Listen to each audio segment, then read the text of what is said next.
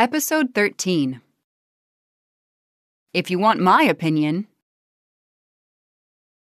Hey Ben, how are you? Oh, Luca. Fine, fine. You don't look fine. What's wrong? My girlfriend is mad at me. Really? What happened? Well, in fact, I don't really know. What should I do? You should give her something. Like what? Wait. You should buy her sweets or chocolates. She says she is too fat. Oh. You should give her some flowers then. She is allergic to flowers. Oh. You should take her for a romantic walk. She does not like walking.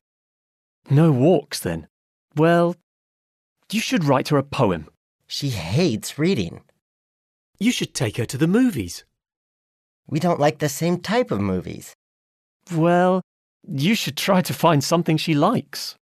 She does not like the things I like. You should. Well, I, I don't know. Maybe you should not worry. You think I should talk to her? Well, maybe you should just break up with her, as you have nothing in common.